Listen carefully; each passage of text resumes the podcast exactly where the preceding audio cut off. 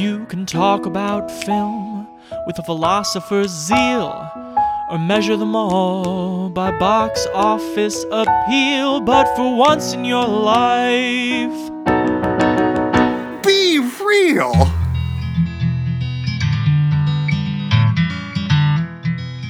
don't ask us about our motive. It's scarier if we don't have one. Welcome, one and all, to a movie reviewing, reappraising, and genre hopping podcast on the Playlist Podcast Network. I'm Chance Solem-Pfeifer. And I'm Noah Ballard. And you're just here because of peer pressure, right? What are you implying? That you're the Matthew Lillard of this podcast. Wow. I, if anything, I'm the Jamie Kennedy of this podcast. How dare you call me the Matthew Lillard?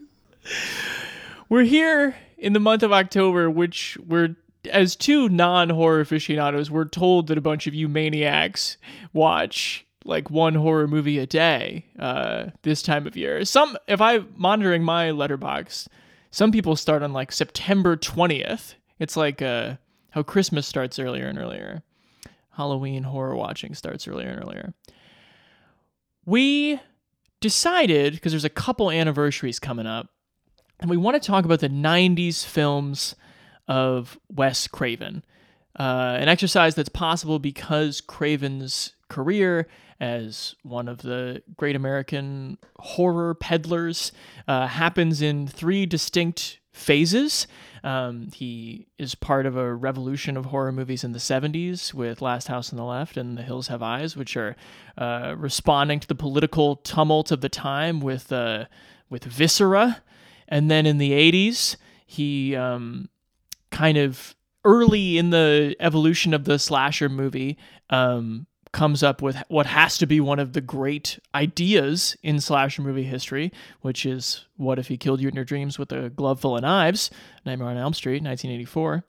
And then in the 90s, um, has a run of like more self aware horror. Um, New Nightmare and Scream being the prime examples, but we're also going to talk about People Under the Stairs, which I think is responsive to some things from earlier in his career and certainly resonates with uh, a place that horror is in now as it strives for more explicit social commentary.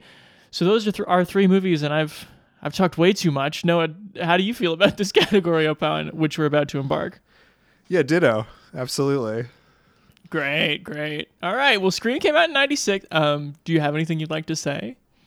No, I. I How are you feeling about this? I don't know, but I, I, I felt a little attacked at the beginning of your sort of soliloquy there uh, about watching scary movies because usually you're right. that I, I'm not like a scary movie person, but something about Nor this something about this Halloween season or something. I'm I've been consuming a lot of, and because of this genre too, but a lot of scary movies and going down the rabbit hole with some of these, uh, you know, the the selection of whatever franchise that we're we're goofing around with here. Um, so, but that's just because I'm trying to like wring out the last vestiges of that sort of holiday spirit one can one can travel with to adulthood that hasn't been destroyed. Sure. Yeah. Um I don't know if you like scary movies or if you just like the Scream franchise a lot. Have you been watching other horror movies? Well, I watched some of the the nightmares too. Oh, nice. But I you you texted me earlier asking me if I was afraid of the nightmares, and indeed, I'm most. if we had to look at any of these franchises today, I'm most afraid to talk about the second one. You get your crucifix handy? They really let the crucifix stuff go after the first one. Not a lot of like Catholicism. Well, they replace it with the the T Rex. Sure. Five, six, grab your T Rex. As a as a visual motif, it's replaced with the not in the actual rhyme itself. so I didn't do a good job. um, all right. So what um I think we've only done one no, we've done two Wes Craven movies on the pod before we've done do you know what they are now? Red Eye. and Scream 2. Both part Why did we do Scream two? It was part of our uh, sequel movie draft for one of those ill-conceived Thanksgiving blowouts. Nice. Yeah. Um born Wesley Kravinsky. Oh, really? No. what the? Uh, born Valentine Wesley Kavinsky. no, I think of Wes Craven as, and I think that's why I like his movies so much, at this kind of funny crossroads of like not quite wanting to be a horror director. And that's like if you get into some interviews with him you know he just made horror movies because they made money and you could make them for very cheaply. Like basically a you know jason blum of 30 years previous um, and it was smart but then he got pigeonholed as kind of a horror director and i feel like you can either keep turning in schlock like some other genre directors do, or you can become sort of self aware and you know you you take on that thing and then you can play with these genre movies uh, in a sort of interesting way uh, and that's what i think we're kind of getting at uh, especially in new nightmare but then scream it's almost the characters themselves are they know that they're characters instead of it just being kind of a insider Hollywood kind of zoom out. Mm-hmm. Yeah, and that's a good way to talk about his his '90s work. This last act um, to keep himself entertained, to and also to speak to a culture of slasher movie that had gotten real, real, real tired by the the late '80s and early '90s. You had you know, in Halloween, Friday the 13th, and Nightmare on Elm Street, you had sixes and sevens that were making $25 million, if that. Um, so it was a great time to try and revitalize. Um, should we start with The People Under the Stairs? If we must. Oh, wow. No, he's just upset about the ick pit. 1991, rated R. Um, the people under the stairs. Is that something we should start doing? Little MPAA corner. That's funny. Uh, 1991. People under the stairs. Two adults and a juvenile break into a house occupied by a brother and sister and their stolen children. There, they must fight for their own lives. Did a police officer write this genre description? I know it's definitely written like in the most. You're like, yes, all those things are true, but you've you've fail to understand the, the greater meaning of this film. In every neighborhood, there is one house that adults whisper about and children cross the street to avoid. Now, Wes Craven, creator of A Nightmare on Elm Street, takes you inside. Something's in there. We gotta get out of here, Leroy all sorts of rumors about what goes on in that house. The police never took it serious. She's been feeding that thing between the walls again. Very, very tense about this. What goes on in this house is a sin. But what goes on under the stairs is a nightmare. So this is the one that would call back to like where Wes Craven started, and by that I don't mean his directing of pornography in the 70s. I mean where he started with horror alleged. movies. Is that true? I don't think it is alleged. I think he's never claimed responsibility beyond like some coy sort of misdirections. Okay. This calls back not to his coy misdirections, but his but his horror movie uh, early work with like uh, how Last House on the Left um, is very clearly influenced by like the the trauma of, of Vietnam and the the nas- consciousness of uh, national trauma in the consciousness. This movie speaks um, pretty explicitly, sometimes wildly, to uh, uh, gentrification and predatory. Um, uh, like landlord tactics and also um, the the political climate that would give us like the Clinton crime bill, um, a sort of like uh, conservative paranoia among like white property owners when perhaps they're the ones who should be uh, looked at a little more closely. Um, yeah, people on the people under the stairs, people on the stairs. No, that's the bad. That those are the bad guys. People under the stairs is the film. Um, we've got Brandon Adams, who plays this boy named Poindexter, but he's more commonly known as Fool, whose mother is dying of cancer. They can't afford the medical bills. The family is about to be uh, evicted because they can't afford the rent either. And there's some kind of like, you know, dastardly clause in the lease where, like, if you're three days late on the rent, it triples. Um, and they're the last family in this building that's owned by the. This is saying they're called the Robisons. Are they ever named in the movie? Or are they just called the landlords? I just know them as Daddy and Mommy. Right. Everybody's favorite, Daddy and Mommy. So they hear, Fool hears from his sister's boyfriend, played by Ving Rhames, that Leroy. these Leroy, yes, um, that these people have a gold coin collection that could be boosted to make money to to make the rent. Um, and so they start to infiltrate this house, which, um, boy, it's a weird, it's a weird house. It's like kind of in an LA suburb, but it seems like it's about a hundred years old. Um, as the title suggests, there are some crevices. There's a lot of there's a lot of hollowness in the walls in which multiple people could live as a matter of certain creepy traditions in this family. Yeah, it's your pretty standard like Transylvania traditional. I think is the architectural style.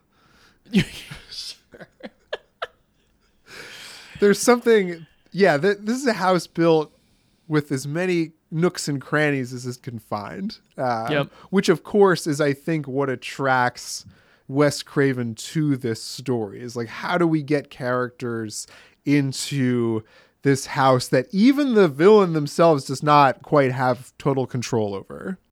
Yeah, and the thing with the the people under the stairs are what would you say they look like? They kind of look like the Geico cavemen, but ashier. They look like they could storm Helm's Deep at any moment, I would Sure. say. A little orky.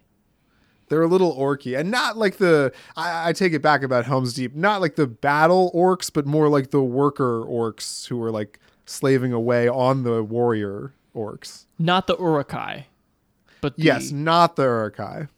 the goblin orcs. I got you. Your your typical like win a bre- like zero win against replacement pale orc. But yeah, they're like kind of like pale and well, if they haven't seen the sun, they're living under the stairs. Right, Um, right. and in the basement as well, in sort of a pen that also acts. It's sort of this like Harry Potter house too, where it's like you have to get through these challenges to like get the gold at the end, and they're actually because they're protecting this vault uh, of all the spoils of of being a, a landowner landowner in in gentrifying Los Angeles. The the Robisons are played by uh, Everett McGill and Wendy Robie as Daddy and Mommy, both uh, both Twin Peaks staples. Um, they certainly have that that um, I don't know what you would call it. A certain Campiness. a certain yeah, but like but like also what would you call like a deathly serious camp? That's kind of what's going on with these two. Um, Probably be like a full bill camp. it would probably be exactly exactly um i think they're both great they're both kind of terrifying and they and they have this the thing about this movie tell me how you clocked this there's this temptation to call it like allegorical for social problems, but I don't really think it's an allegory because the social problems are all made very explicit, and if anything, they're just sort of like heightened, as if to be like um, mainstream horror movies from people like Wes Craven are not touching on or acknowledging things like I mean, when people make movies about gentrifying Los Angeles in 1991, it's Lawrence Kasdan's Grand Canyon. It's not people under the stairs. So there's this way in which this movie is like screaming cathartically that the ills of the world um, are, you know, a good a good proving ground for horror concepts like this. And so, um, mommy and daddy are not just, um, you know, polished, creepy like gentrifiers. There's nothing slick about them. It's almost like they've created this like bastion of like an S&M confederacy in Los Angeles.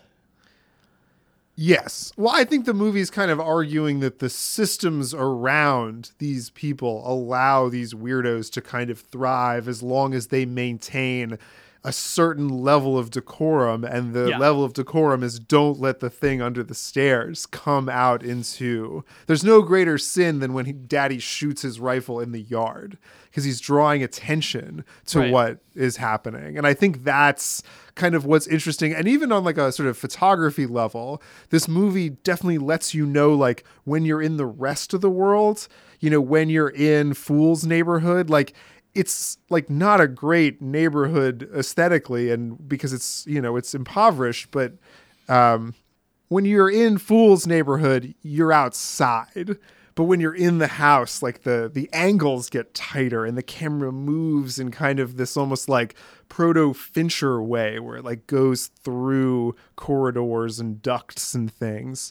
Uh, and that i think is very sort of you feel claustrophobic being there Yeah, a lot of the high angle camera work where things are shot from the ceiling are especially especially Oh yeah, that's like reminiscent of the the running up the staircase in like Psycho or something.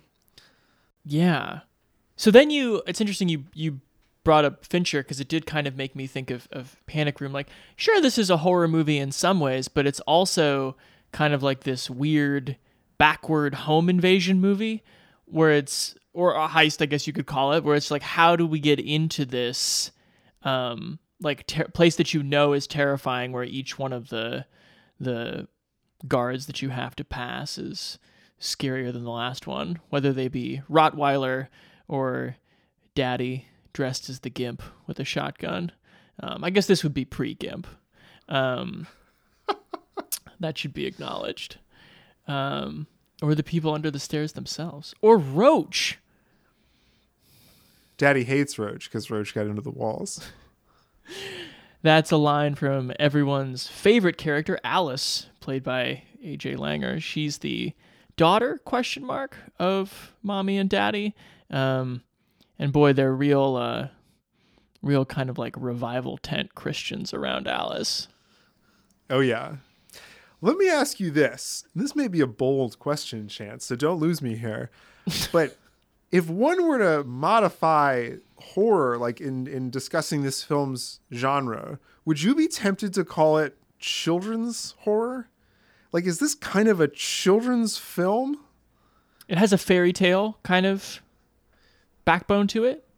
but it kind of has like that that it's in that milieu of like mousetrap or like the borrowers or like these like dirty house movies of the early 90s where It's true. It's a little Matilda-y. it's Matilda y, exactly, which makes this movie so confusing because, like, of the three, at least it is the most gory by far, I would say.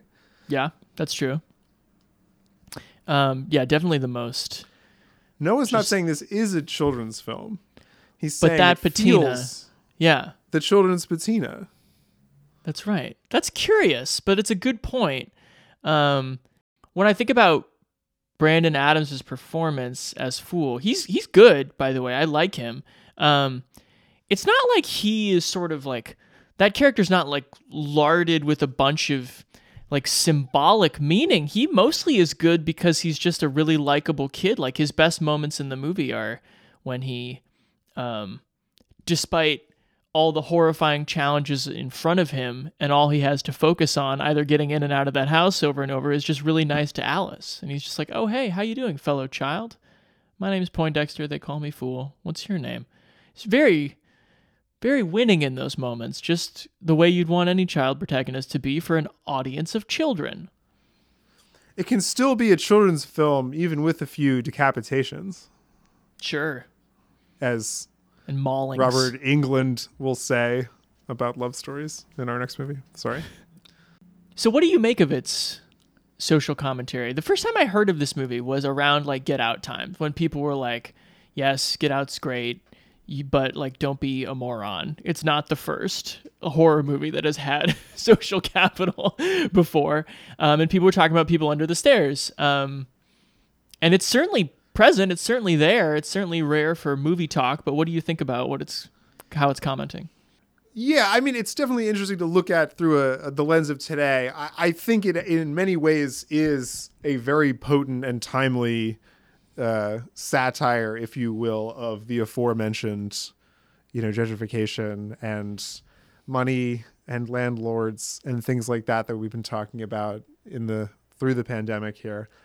Mm-hmm. But I also think that there's something like a little lazy about the personal responsibility politics of like a Ving Rhames and the things that he tries to kind of espouse. Like he's so obviously that like that picaresque cliche like shitty dad, you know, that kind of starts the the journey, the shitty father figure that mm-hmm. kind of lead like is the inciting incident to this whole thing. So I guess it is just going back to, you know, stock characters here, but I don't know. I felt the Ving Rhames to be a little unsympathetic for, you know, a guy trying to use the what he has in front of him to make the rent better and the, you know, have the mother get her operation and everything. I will say it goes back to our when we watched Rosewood. Ving Rhames has to be one of the great untapped movie stars of the 90s. He has charisma for days. Oh, could sure. carry an entire movie. But this movie weirdly doesn't. Um, I mean, obviously, characters you kill about or characters you care about, Freudian slip, are killed in horror movies all the time. Um, but yeah, this movie doesn't have a lot of affection for Leroy. I don't think. And then his body is so like maimed by the right. end of this movie and thrown in my least favorite setting of any film, which is an ick pit uh, or a hole in the ground filled with you know sometimes like wet or like chunky stuff of right. indeterminate origin but you know it's you know it's like the innards of something that's dead. Sure. Amalgamated with other kinds of voluminous ick. Yeah and it glows a little bit too. Right. It's Go, getting in the ick itself it is harmful. By the 90s if your ick wasn't a little radioactive like Twasn't what, ick what were all. you even doing there? Yeah. you, it wasn't an ick pit if it didn't if it wasn't a little toxic and glowy. Um, what was I saying? Oh, I he think- gets particularly maimed in a way that I think the movie's politics are a little bit dated. Like everyone else, even the villains, like are not visually torn apart the way this particular body is. Sure. Well, they're bad guys, trying to show how bad they are.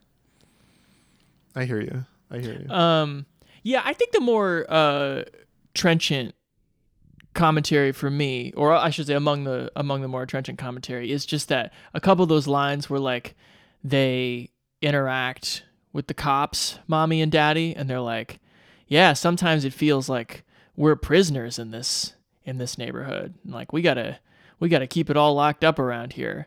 Um, as though they're not holding like 20 kidnapped people in the in the house.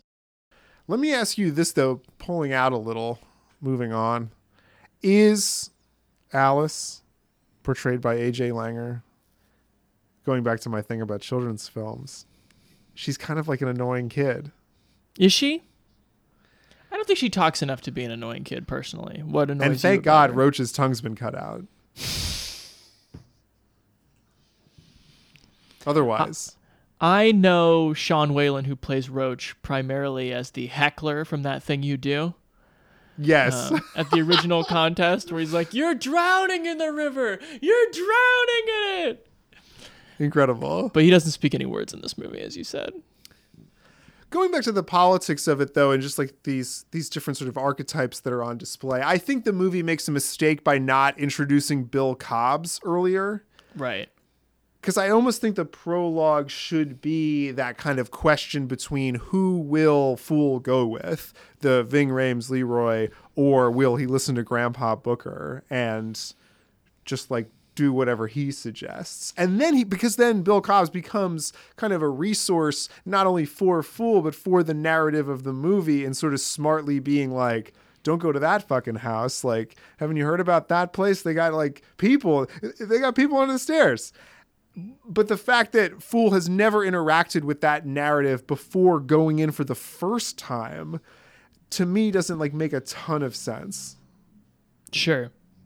Just to Yeah. like elevate the the stakes of what's going on, but also like not to make it about like you know the only black male on screen is a criminal who gets murdered pretty quickly. Mm-hmm. Mm-hmm. the strength of this movie is not what it symbolizes, but what it can literally show.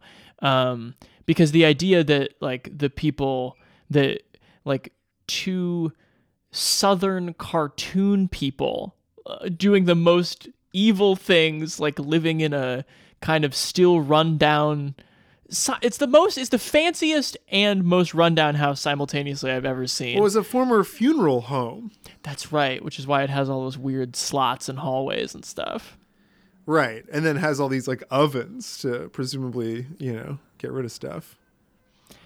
like they don't resemble what you would think of as like exploitative property managers in any way. So it's not like what it's evoking, it's just what it can show, which is at the end when they Right. finally get into the money pit. I think the most uh, politically um, motivating moment of the movie is just where you see that room where the money is just rotting. Like the paper is literally decomposing on the floor from how little use they have um, for actually hoarding all of this wealth, which, um, in terms of like how wealth hoarding works, like that's still a very trenchant image, even if it feels like an old one. For sure. Yeah. And I think Wes Craven's having a lot of fun visually with things like that, just like having that room full of rotting money. Yeah. You know, I think one of the most impressive shots of the movie is after you establish how this house is like a haunted fun house, you know, borrowers, whatever kind of spot the police do come to check it out and they like do whatever they need to do to it to not fundamentally change visually what this house looks like Yeah. but to make it something that like passed as normal. And it's so odd to like see this sort of weird juxtaposition of oh in this like this space where cops occupy this is just like a great gathering spot. Like we're all drinking coffee and eating cookies or whatever and this is just a cool old house. So it's so funny how like tucked within the nooks are the things that are pulled out or sharpened or locked or lights that are turned on and off that really kind of, you know, is able to capture spaces differently compa- uh, based on who's actually occupying that space. I think just in the experience of watching the movie, like the middle goes on a little long where Fool's just kind of in the hallway running from shotgun blast with Roach. There's like a lot of we're upstairs, we're downstairs, we're upstairs, we're downstairs times four. Um, I think some of the spaces would feel a little fresher if um, that wasn't repeated so much. Um, but I don't know. On the whole, I I liked this movie. Gross as it was, I I think maybe Oh, it's very gross. I think the people on like the actual people under the stairs, there could maybe be like a bigger payoff. I thought that they were going to have a moment where they like help him because you Yeah. think at the beginning that they're villains and you're really not like they're part of the problem of the house and they're they're sort of they sort of are they're just very hungry so they'll eat anything. Uh, but then like at the end they're they are sort of helpful but still like when they get out I wasn't sure like is that a good thing that they're Yeah, where they headed? Yeah, where are they headed? Should we let people know how we rate movies and then rate this one? On Be Real, we rate movies in two categories a good or bad for technical quality, and a good or bad for watchability. So, what are the four possible ratings? I don't care. Good, good movies are both well made and highly entertaining. The Fugitive, Parasite, Rear Window, or The Hunt for Red October. Once more, we play our dangerous game. Good bad movies are often impressive technically, but also tough sits. Historical melodramas like The Mission, horror movies too scary or gross to rewatch, or self serious musicals like Yentl. Papa, can you hear me? Conversely, bad good movies are highly flawed but still gratifying. Nonsensical hangouts like Hot Tub Time Machine or ludicrously fun action fare like Twister or Stargate. Give my regards to King Tut, asshole. Bad, bad movies are neither well made nor entertaining. Examples we've covered unfortunately include Garden State, Fifty Shades of Grey, and Attack of the Clones. I'm deeply sorry, Master. Got all that? Time for a rating. I'll take from your silence, Chance, that you're conflicted about this movie. I am. I'm a little conflicted myself, but compared to these other two movies specifically, I would say it's bad bad. Okay. What's your what's your rationale? I think it's like no pun intended, a little undercooked, shall we say? Like I, think that the story itself, you know, about Fool, you know, and about what he's trying to do to be a good son and sort of develop a sense of masculinity when presented with limited options, they kind of give up on that halfway through and then it kind of becomes Right. more save Alice, which I think is less interesting. And then even that I couldn't even because I feel like I couldn't tell whether she was kidnapped or whether she was inbred or whatever. You know, it's hard to kind of figure out what her stakes are. Like she doesn't get reunited with her real parents or anything.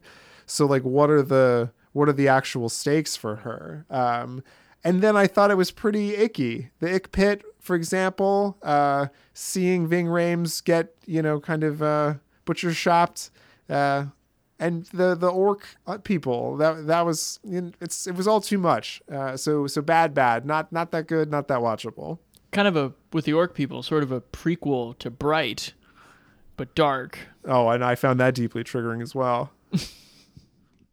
I don't really know how, what to make of this one in our rating system, even though it's clearly time for me to do so.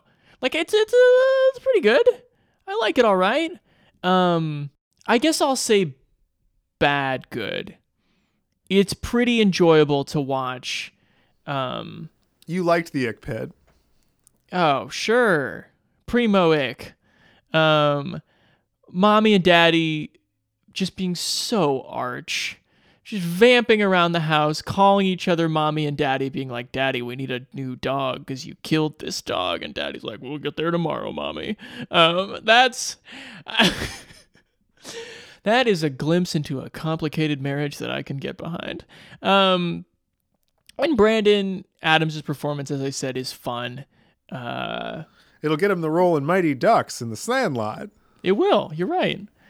Its best moments are like this, like crazy extremity, and some of the like getting from place to place, which is like we're crawling under in the wall again for the seventh time. It's not chased by that dog yeah not super creative. Even though I do think I wanted to say that the the idea as a whole is creative. Like one of the best things about Wes Craven is like what an ideas person he is. And when we were catching up on some like uh, Nightmare on Elm Street movies to talk about New Nightmare, that's one of those things where especially like in this age of pop culture where everything is iterative, you're like you're telling me that like some guy just came up with this shit? It's like, yeah, that's what I'm telling you. Back people used to have ideas that turned into like the biggest thing in the world. Um, and then the, later on they make movies about how those ideas were repeated too many times. But you want to go to New Nightmare? let's do it 1994 a demonic force has chosen Freddy Krueger as its portal to the real world. Can Heather Langenkamp play the part of Nancy one last time and trap the evil trying to enter our world? Market, common mark. I'm doing a film about my nightmares as I'm dreaming them. In order for the movie to continue, it, it was dependent on me having more nightmares. Well, fortunately, I did. I'm a little frightened by what Wes may have tapped into. I frankly felt that it was over when we did the last, the final nightmare. In a town where movies go over schedule and directors go over budget, something far more evil is out of control.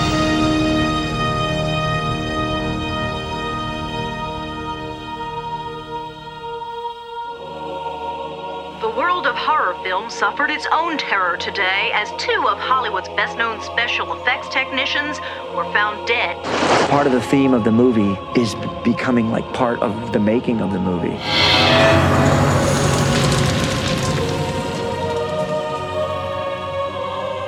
Can you come with me in my dreams?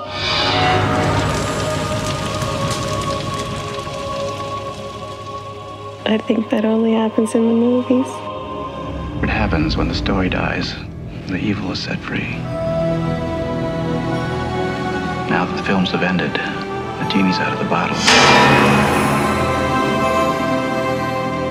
That's what the nightmares are telling me, and that's what I'm writing. This is still a script we're talking about, right, Wes? We've decided to cross over out of films into our reality. The seventh Freddy Krueger film. Seven of nine. My God. But this is the thing. Noah, if you didn't, don't do the math. Don't do the math. Don't do the math. If I was like, how many years later is this from the first one? Like, how much does it feel like Craven has to reflect on? Why isn't it like 10 years, right? It's only 10, but to me, I'm, it feels like 25 worth of repetition and weight and like scrounging for something to say about it. It's only been 10 years. Right. Yeah. Well, she's still like very much like a young person. Heather? You know, she's still yeah, Heather. She can still play the Nancy role in many respects. Like she does have this young son, but she also seems pretty naive about the world around her too, sort of like in the sense of her like career and what's what's happening on the Hollywood side of things too. She's and also, stunning. you know, like the the details of what's happening to her with you know, vis-a-vis Freddy Krueger. There is something really funny. I'm not sure it's intentional, but you know, in the old or the first movie when Nancy's just like, it's Fred Krueger, and everyone's like, no, Fred Krueger's dead. Um, the only thing more ridiculous is then going around and being like, Fred Krueger's killing them, and people were like, the guy from the movies. That is pretty great. Well, that adds because I think that this movie is really going for that question of what circumstance would someone like this need to be in for people to not believe them again. Once John Saxon sees his ex-wife get eaten by the bed in the first one, like he believes that Freddy Krueger exists. Right. So he like doesn't need to be further convinced. But this movie is kind of undoing that. It's like how can we literally get John Saxon to not believe, even though with all the knowledge that he has, that Freddy Krueger could kill his quote unquote daughter. Right. Right.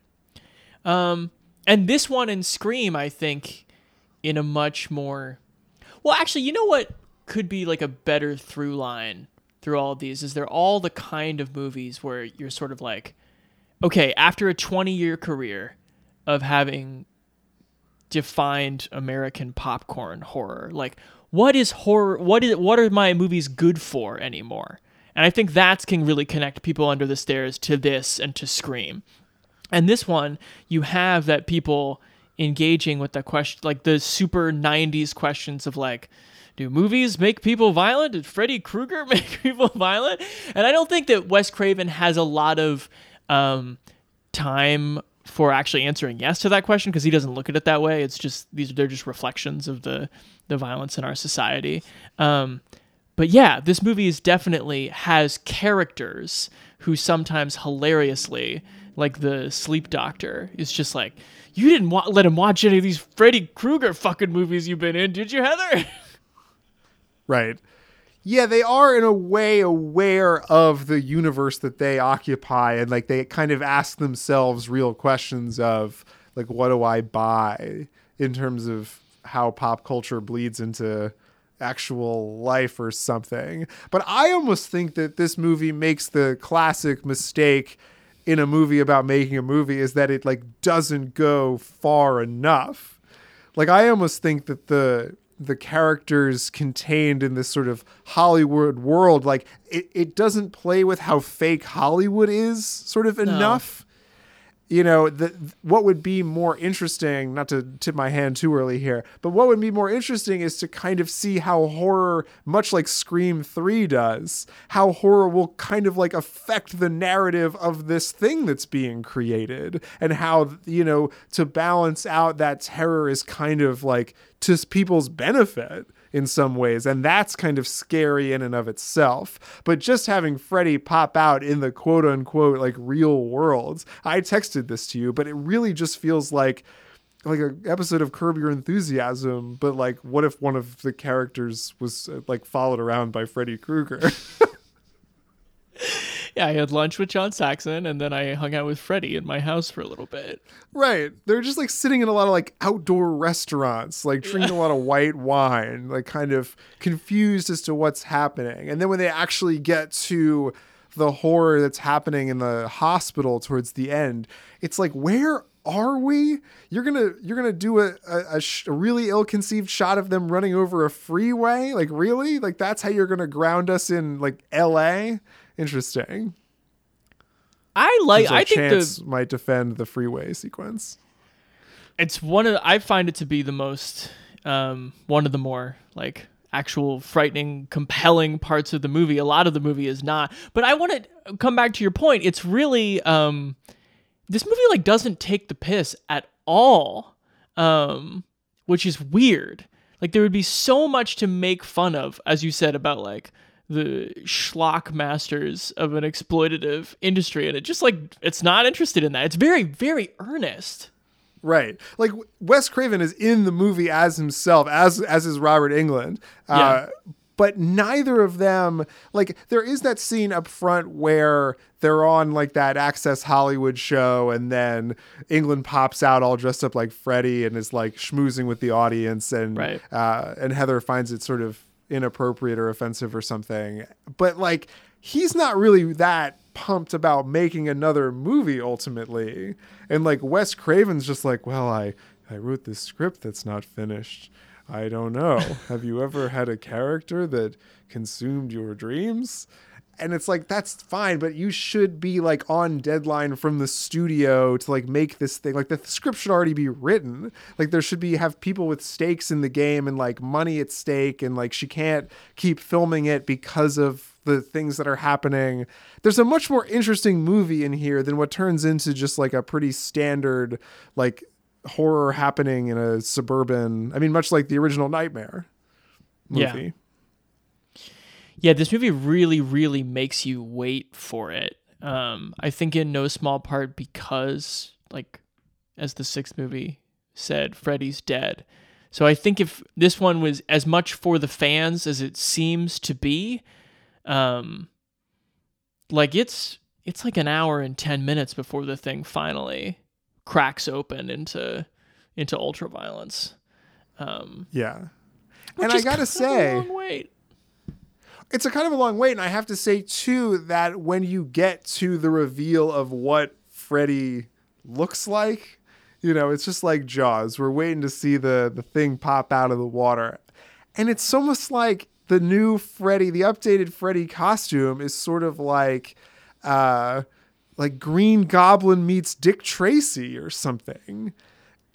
it's a little too evidently glossy and rubbery looking. It doesn't look Yeah. like mangled skin it's anymore. like Spirit Halloween Freddy, but that's Yeah. not the Freddy I that would be that interesting. Or maybe it's supposed to be over the top because this is the Hollywood version of it, but again, we should have like seen a billboard at some point with this likeness on it so it's like, "Oh, that's what he looks like because like this is the way we're advertising him." right. He's pretty scary. I think. I mean, I agree. He does not look as good. I do think it's pretty fucking scary when he flies out of the closet. Because I think by that point, I'm like, is this even gonna happen? And then there's like the miss me and the and the and the stomach drop and and then he's there, which is which is pretty scary. And then you get the the kind of repeat of the the turning the turning room scene in the hospital, which um, sort of flips the logic of it. Like the babysitter can be killed in real life from the little boy's dream. Um, again, it's a cool scene, even though I've seen it before, 10 years earlier. Um, I do, you know, I do kind of like the the garishness of Robert Englund coming out to like dance with the other Freddys in the crowd of the Access Hollywood thing because I think it's the one moment where the movie kind of points out from Heather Langenkamp's perspective that like one of the really weird things about these slasher movies is that the the murderers become icons and like the Sure. the scream queens even charitably used are like you know in the public approval index like don't hold a candle to like how many people love Freddy. And that is, I think, if we all cons- if we consider ourselves like heartfelt people, like that's a fucking bizarre truth that has now played itself out over and over and over again. So that's kind of funny. Um, but I yeah. even think the movie misses an opportunity to kind of get into Heather Langenkamp's brain a little bit more, like having a bunch of people call her Nancy in public or something, or like have a waiter or something be like, oh my God, you're Nancy. I feel like then it's even more potent when Saxon's like, oh, stay here, Nancy, try to get some sleep. And she's like, excuse me. When it turns into the movie. When it turns into the movie. Yeah. yeah. But I take your points, Sue. I could have gone for the curb episode that we didn't get, I really could have gone for John Saxon being like, You're scared of Freddy? Let me tell you about what my friend Bruce Lee would have said about Freddy. I could have loved some uh, Enter the Dragon War stories from old John. And they really don't make good on Robert Englund's place in the movie, really. No, he has like that walk and talk with her, like in the lot about how wouldn't it be great to do another Freddy movie? And then we only see him again when he's like doing the weird Freddy painting and then like resetting his answering machine to be like as cryptic as possible. Yeah. Who are the other members of the Englund family? Because I, I, we never saw like a wife or kids. This is just him and his his his nightmares. Yeah, his painted nightmares. Which he's very compelling out of makeup too. It's like, what is going on with this man? Definitely could have used more more there. I was gonna say it was goofy that they cast Bob Shaye and Sara Risher as themselves as the new line executives. Right. Like, come on. Coffee, Noah. It's a motif. You're right. Don't Speaking go to of motifs, what? I think my favorite throwback goof to the original was when Heather's trying to see another annoying kid uh, in the hospital and the nurse is like, ma'am, you can't go in there without a pass. Yeah. Screw your pass. Hell yeah. It's good shit.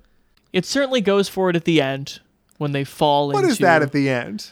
When they fall into hell. And Freddy is that is that hell? Tongue and everything. Yeah. Oh, the um, tongue. The tongue. You were saying before we started recording that you liked that they brought back the phone mouth kiss. I said I wasn't expecting it. I didn't say I liked it for the record. I remembered you raving about it. You said that you wanted that done to you and everyone you know. Isn't that what you said? you said, "Where could I find a phone like this?" But yeah, it just could be a little lighter on its feet. Could be more incisive. Um, I wanted to like it a lot more. Yeah. What are you rating it? Now it's probably a bad bad. Yeah, I mean, I think if you're gonna make a movie about making a movie, like have more of that and have more of the humor. Like, there's nothing less interesting than being, you know, having Wes Craven be like, "Look at all these wonderful people with whom I made a classic American horror." It's like, no, like Englund has to be like more of a dick, you know, and like Craven has to be more Craven, you know, like there has to be more kind of teeth on this thing. Like it has to be more like the player and less like the original film because like I said at the top, that's like not that's the the richer allegory is like that people would stand to make make or lose a lot of money, uh, whether or not this film property gets off the ground, which I think is far more interesting than just kind of seeing shots that are were updated or sequences that were updated to use technology that was 10 years more advanced you know especially like the opening sequence too. It's clever if it then goes into the hang of these vfx guys but it kind of doesn't. And instead it's just like a oh look at the sort of half cgi half you know mechanical stuff that we can do now. And you can see that that kind of synthesizes that iconic uh, opening title sequence from the original. So i don't know. I think it's it's a misfire that I know Craven is going to make up for with Scream 3, which I kind of like. Uh, but that that is more the movie that I'm looking for to contextualize like the larger world and the larger stakes of like what Hollywood needs from these people and how it would be affected by something like this happening. So yeah, bad bad. I agree with you. I wonder if he just felt that the the route to being like um, more venomously self-aware um, about like the trashiness of the franchise in its like later stages there. That that had just already been taken by movies like 5 and 6 and that the more subversive thing was to be like really like how has this affected people and how has it affected me wes craven the director and Right. now briefly actor and I, I think in a way that is sort of um, subversive but i kind of have to like remind myself that maybe that was the intent um, Yeah. because now as a standalone movie it doesn't work that way something where like Wes Craven himself had like conjured Freddy by mistake or something to like he was worried about how he was going to write the next movie because he was out of ideas. You know, something like that would be more playful, you know, and kind of give the movie, you know, that wink that I think he'll really kind of thrive in with Kevin Williamson writing the actual ideas that he's shooting. Segue, Scream. well done 96 A year after the murder of her mother, a teenage girl is terrorized by a new killer who targets the girl and her friends by using horror films as part of a deadly game. Hello? Hello. Who is this? You tell me your name, I'll tell you mine. I don't think so. What's that noise? Popcorn. You making popcorn? Well, I'm getting ready to watch a video. Really? What? Just some scary movie. You like scary movies? Uh huh. You never told me your name. Why do you want to know my name? So I want to know who I'm looking at. Someone is playing a deadly game. It all began with a scream over 911. Someone who's seen one too many scary movies. Now he's taken his love of fear Hello? Hello, Sidney. one step too far. Do you like scary movies? What's the point? They're all the same. Some stupid killer stalking some big breasted girl who can't act, who's always running up the stairs when she should be going out the front door. It's insulting. There are certain rules that one must abide by in order to successfully survive a scary movie. Number one, you can never have sex.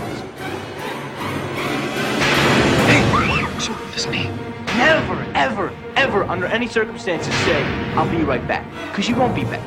Get another beer, you want one? Yeah, sure. I'll be right back. You didn't make the rules. The Police are always on track if they watch prom night at same time. He just kills by them. Don't answer the phone. Don't open the door. Don't try to hide.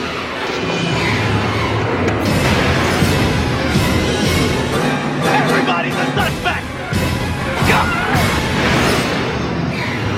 Not scared, are you? Scream.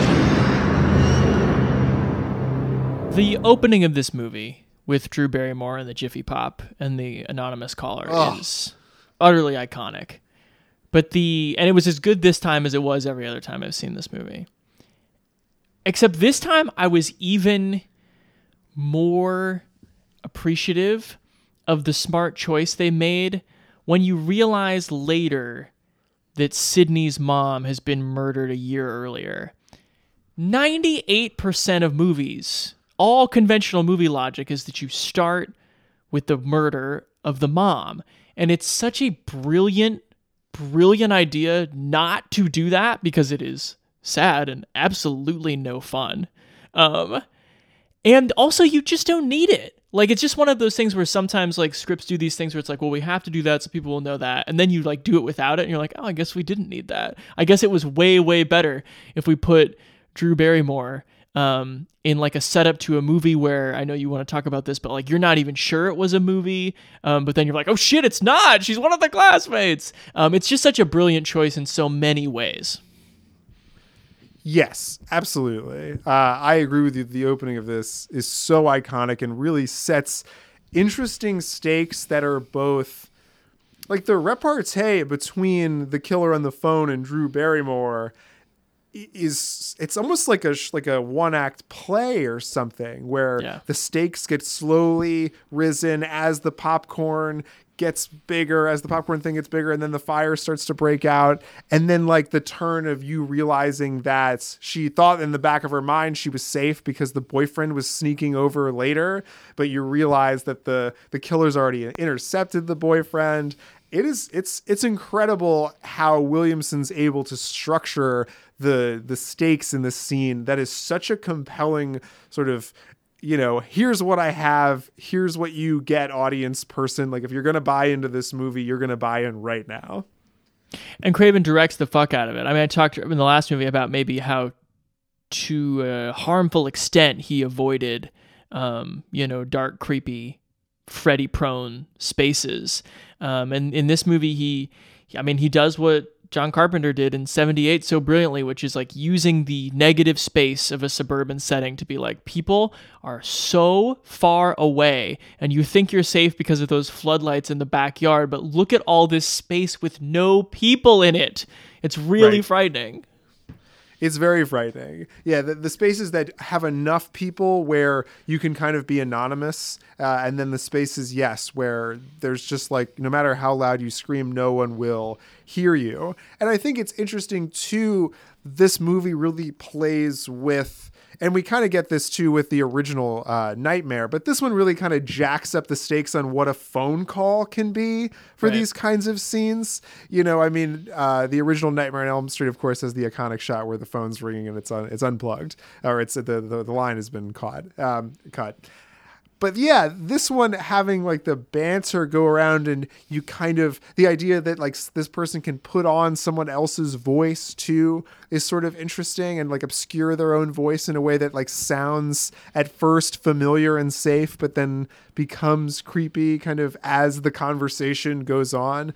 Cuz like really what you're seeing in this opening shot here too in this opening sequence is what the movie is. Like there's just five of these sequences where a person who thinks they have control over their environment realizes that this other person has more understanding of it because of some un- misunderstood or or obscure talent or magic that they have, uh, and that's what makes Ghostface so so scary. I think is his his knowledge.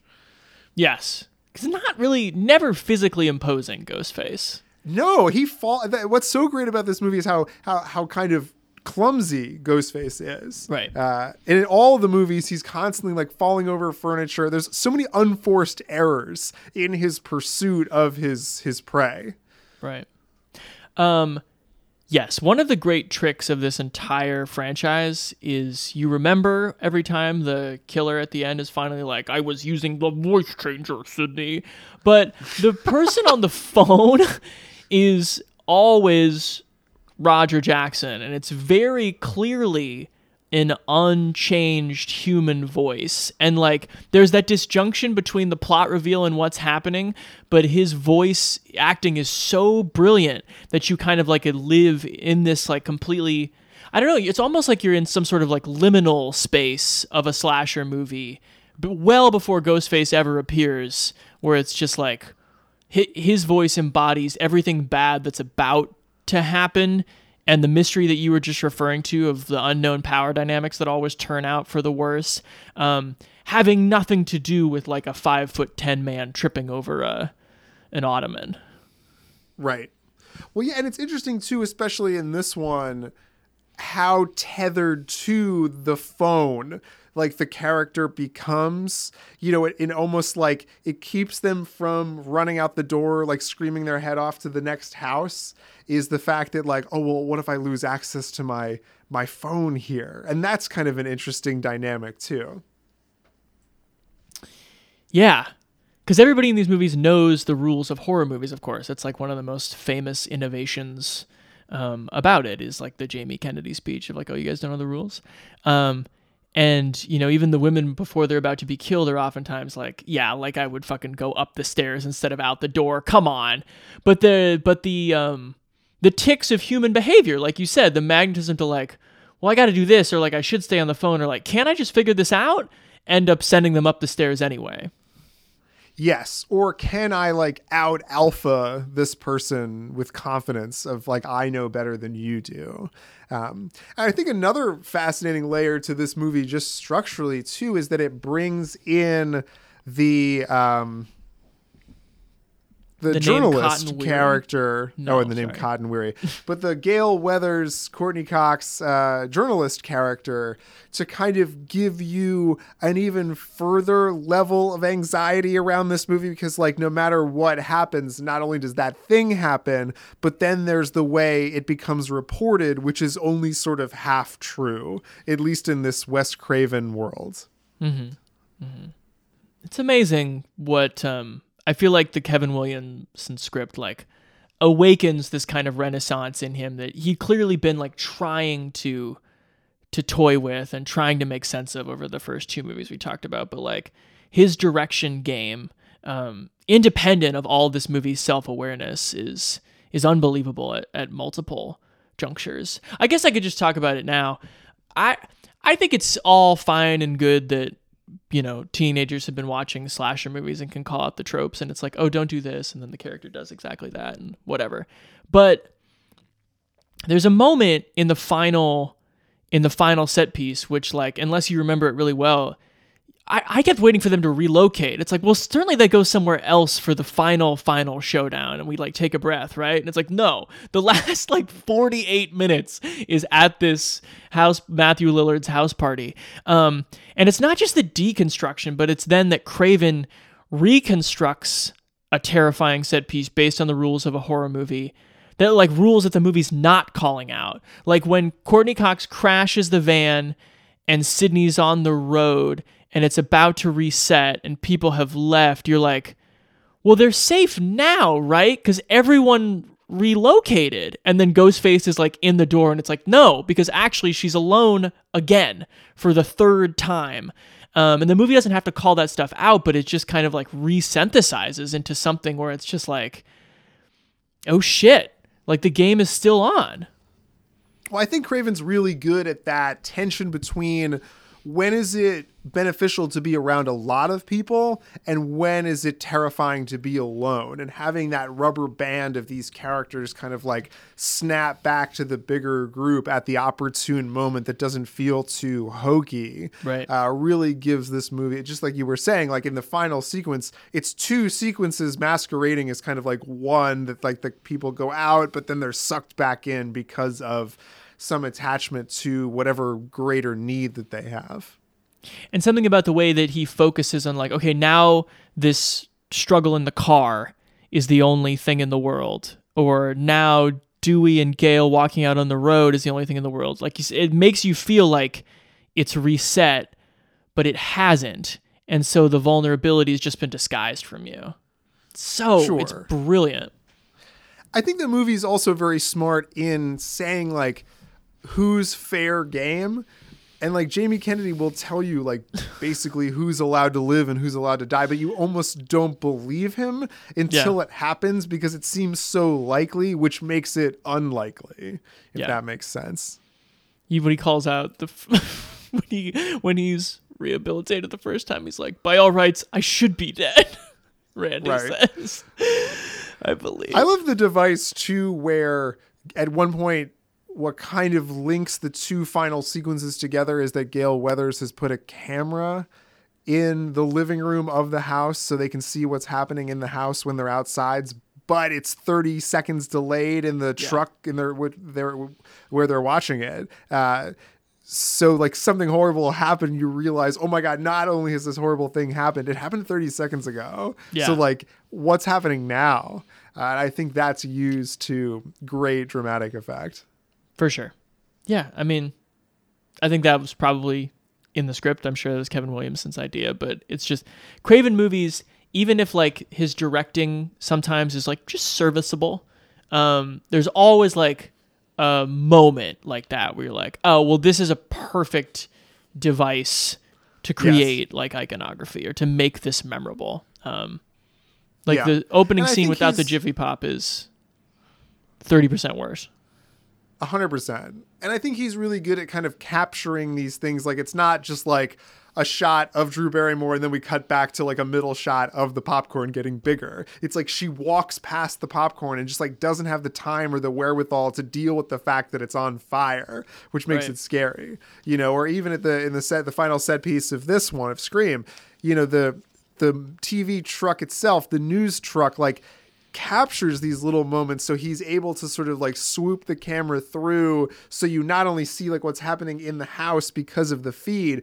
but you also see what's happening you know to the driver and to Gale Weathers because of their relationship to this truck and how they're kind of like tethered to that because of course the overall need is like I have to capture the story. Like the danger is fine but we'll be okay because we're like recording it or something and sort of undoing that illusion uh, is clever as well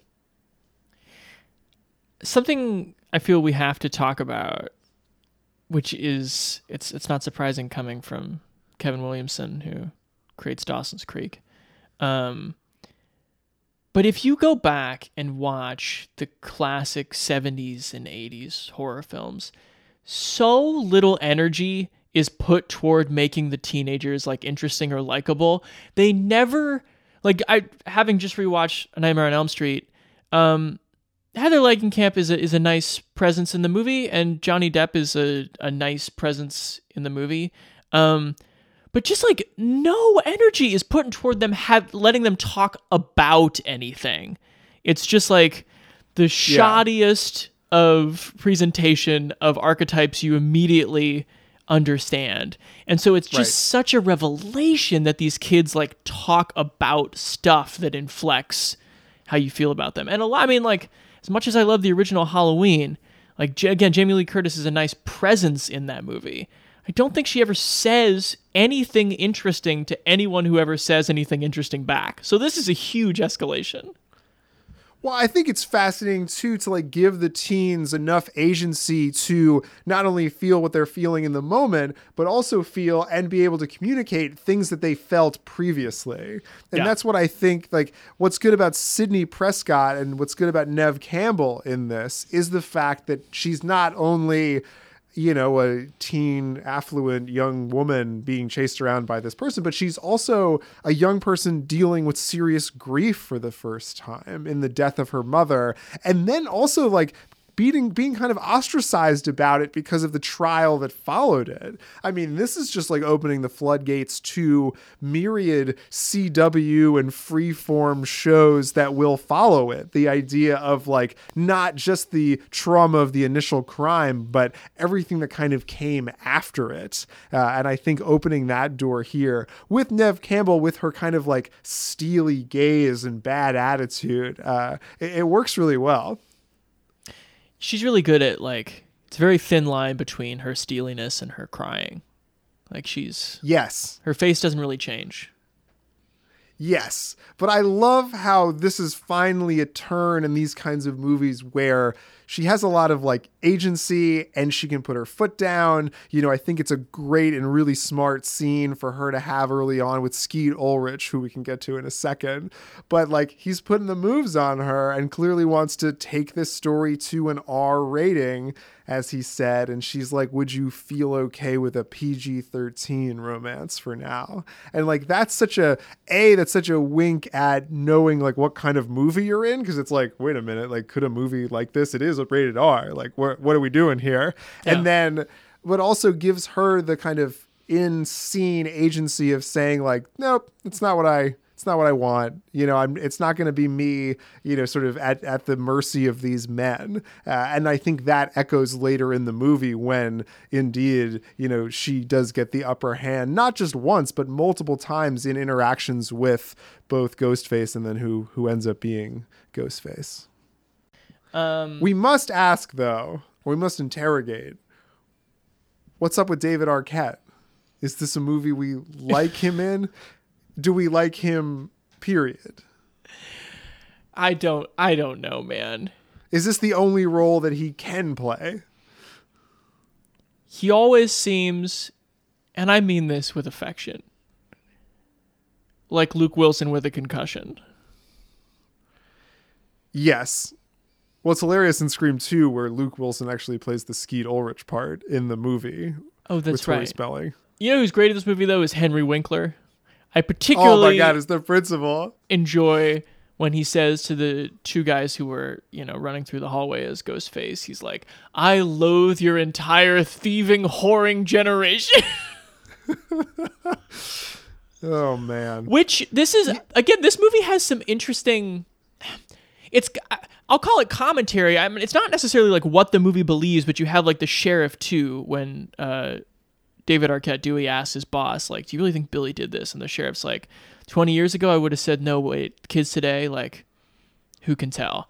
Like you're inching toward that sort of like Columbine level teen alienation. Um, which again i really like wes craven does not deem horror movies as responsible for that as though he were like a republican senator from kansas in 1992 but the ideas are certainly on his mind of like how do people process like the amount of violence? How do people how have people processed my stock and trade? Like what is it like to grow up like rooting for freddy and I like there is a little bit of that with these boys, I think. Totally. Yeah. I it's definitely the the turning point of you know some kind of brand of young man that I don't know, perhaps you and I were encouraged to be. Um, but Luckily being able not. to talk I'll in- speak for myself. I was not encouraged. I'm more of a Jamie Billy Kennedy. Loomis. Yes, you are. Just at the video store. just working at the video store thinking everything is a is a film but this movie and maybe that's what i love about it so much is it like is very disdainful of the jocks and the popular guys and even the bad boys. You know it really does sympathize with the film dorks. And you know i mean i first interrogated this this interacted with this movie in, in high school when i fit that description perfectly. So maybe that's like kind of what i like about it. Is a here's a movie made for me. Sure, sure. Um, a lot of talk in the production of the movie and in the script itself about like how important is it to know the motive of the killers, and so they apparently studio execs were were split on this. So they they they went into and said, okay, Billy will have an explicit motivation, which is that Sidney's wife seduced his dad and broke up Mother. the marriage. What? You said Sidney's wife. Sidney's, mom, sorry. Sidney's mom seduced Billy's dad and broke up the marriage. And then Matthew Lillard would be the one who's like, I don't know, peer pressure. And then wags his tongue. A lot of tongue acting from Lillard in this movie. I thought Lillard was like kind of over the top for most of the movie, but when he gets to the point where he's So over the actually when he's actually bleeding though, like there's like a like a sort of a a nauseating reality that kind of sets in over his face where it's like like fuck, like imagine getting stabbed but like having to keep it together, which like if I do have a, a quibble with this movie, it is the fact that like what sense does it make to stab yourself first before you kill the perfectly healthy, unstabbed Sidney and her father. Like that Yeah, doesn't you kill them first and then you take your time to give yourself injuries that will not kill you. They But literally if say you just it's the perfect plan. And then they start stabbing each other. it's like it was good. It was very good up until then. Uh, but it was not it wasn't great in its its its final execution. just a little light bullshitting to get us where we need to go. Um, the point that I was windingly on my way to making though was um, the whole thing of like, does it matter that his her mom was like with his dad? Like, is that a cooler reason than having no reason? I think what's very obvious, the motivation that works great, is it's fucking misogyny. Like all of these guys, and this is like what Wes Craven 2 was just like as he tried to be like, can I do something different? Like, I really don't enjoy the like the misogyny that is seemingly inherent to this genre that I helped pioneer. And in a few years, I'm gonna go make music of the heart. Um, but yeah, like that works really well because it doesn't matter what bullshit reason like Billy Loomis gives or like what these boys give or which one of them killed their own girlfriend in the garage door. Like you could feel explicitly or not that these young men just kind of grew up on these things and in their behavior like hate women and i think that is a very um, palpable um, disgusting but significant uh, motivation that like really works no matter what the script makes them say Yeah, I mean, I think this movie smartly points out that if you're trying to guess who the killer is, nine, maybe 10 times out of 10, it's going to be the character, the white male character that you saw earlier be shitty to women. Yeah. Do you want to talk? Can I can I give you a couple minutes on Scream two, three, four? Would you like to comment? You were telling me that you enjoyed well, I haven't rewatched four yet.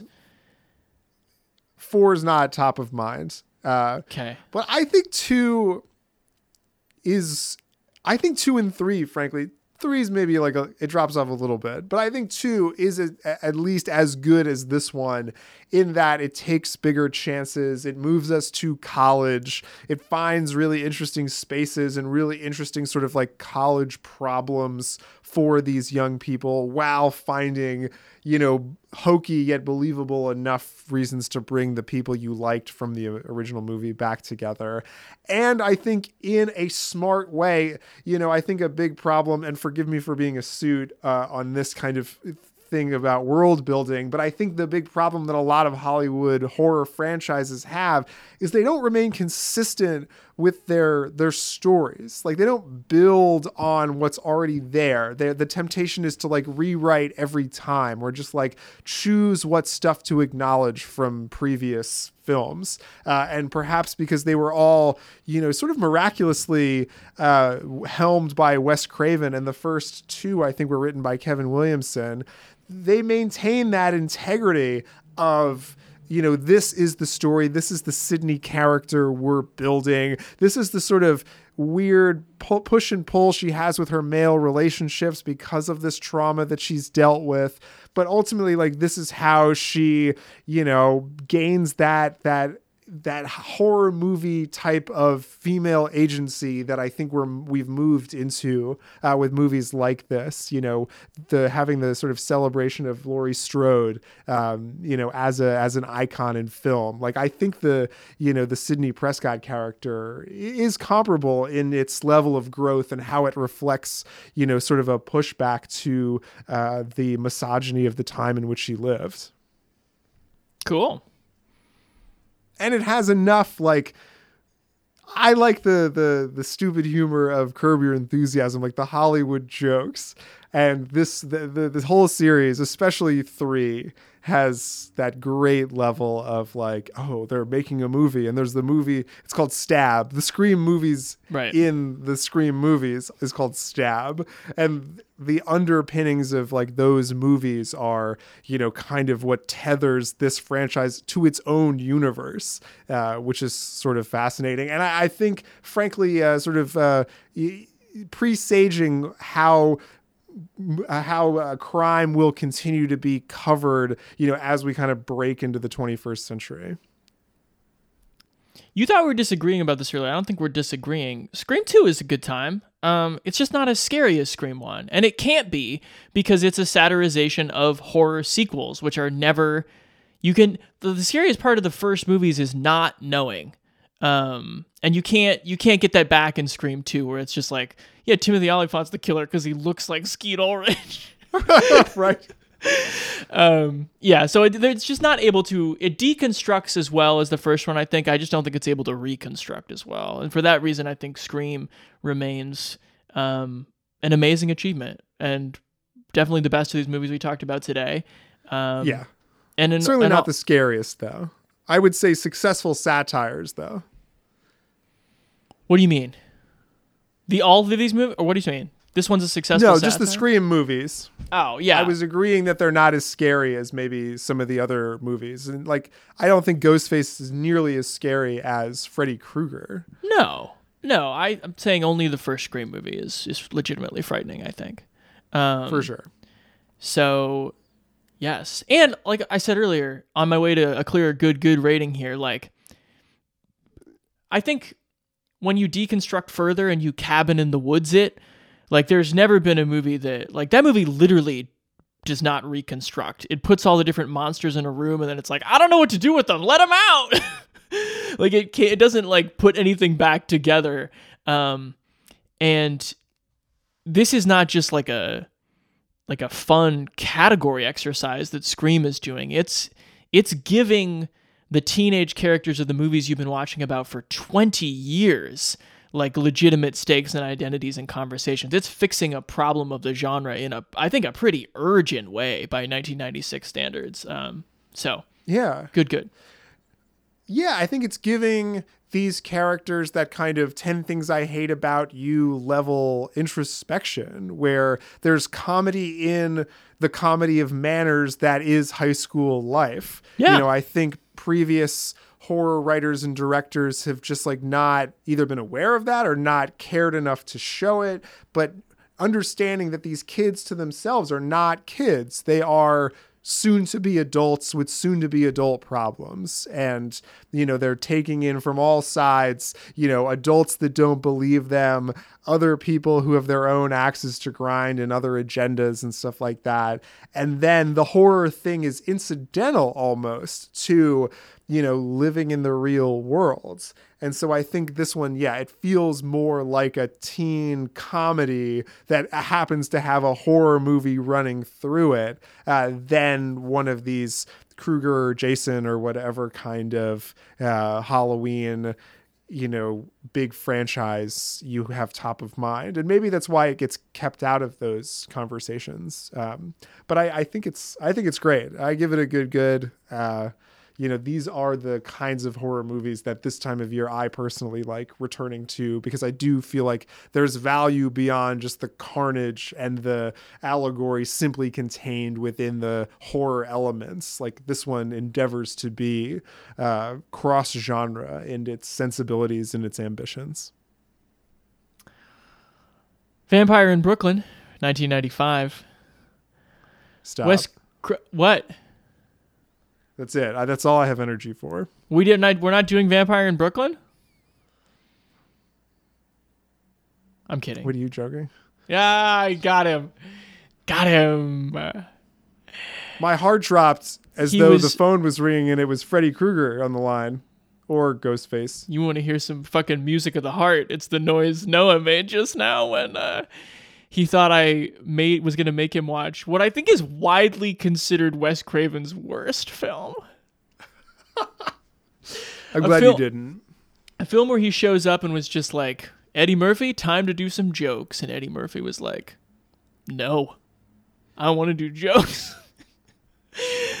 so that was the problem Wow. with that movie on an elemental level. Interesting. Um, fun.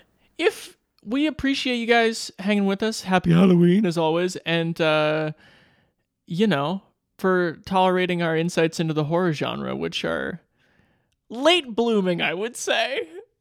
we are like little Dylan who has been ex- who have been exposed prematurely to these films and now we can't sleep and we act like other people from time Yeah. to time and we are in extensive uh, therapy One, two. They've only seen one and two, three, three, four. No one's gonna watch Scream 4 after this five, six. Grab your T Rigs. grab your T-Rex that's it All right. Thanks so much, everyone. Uh, uh, happy Halloween to you and yours. indeed See you next time.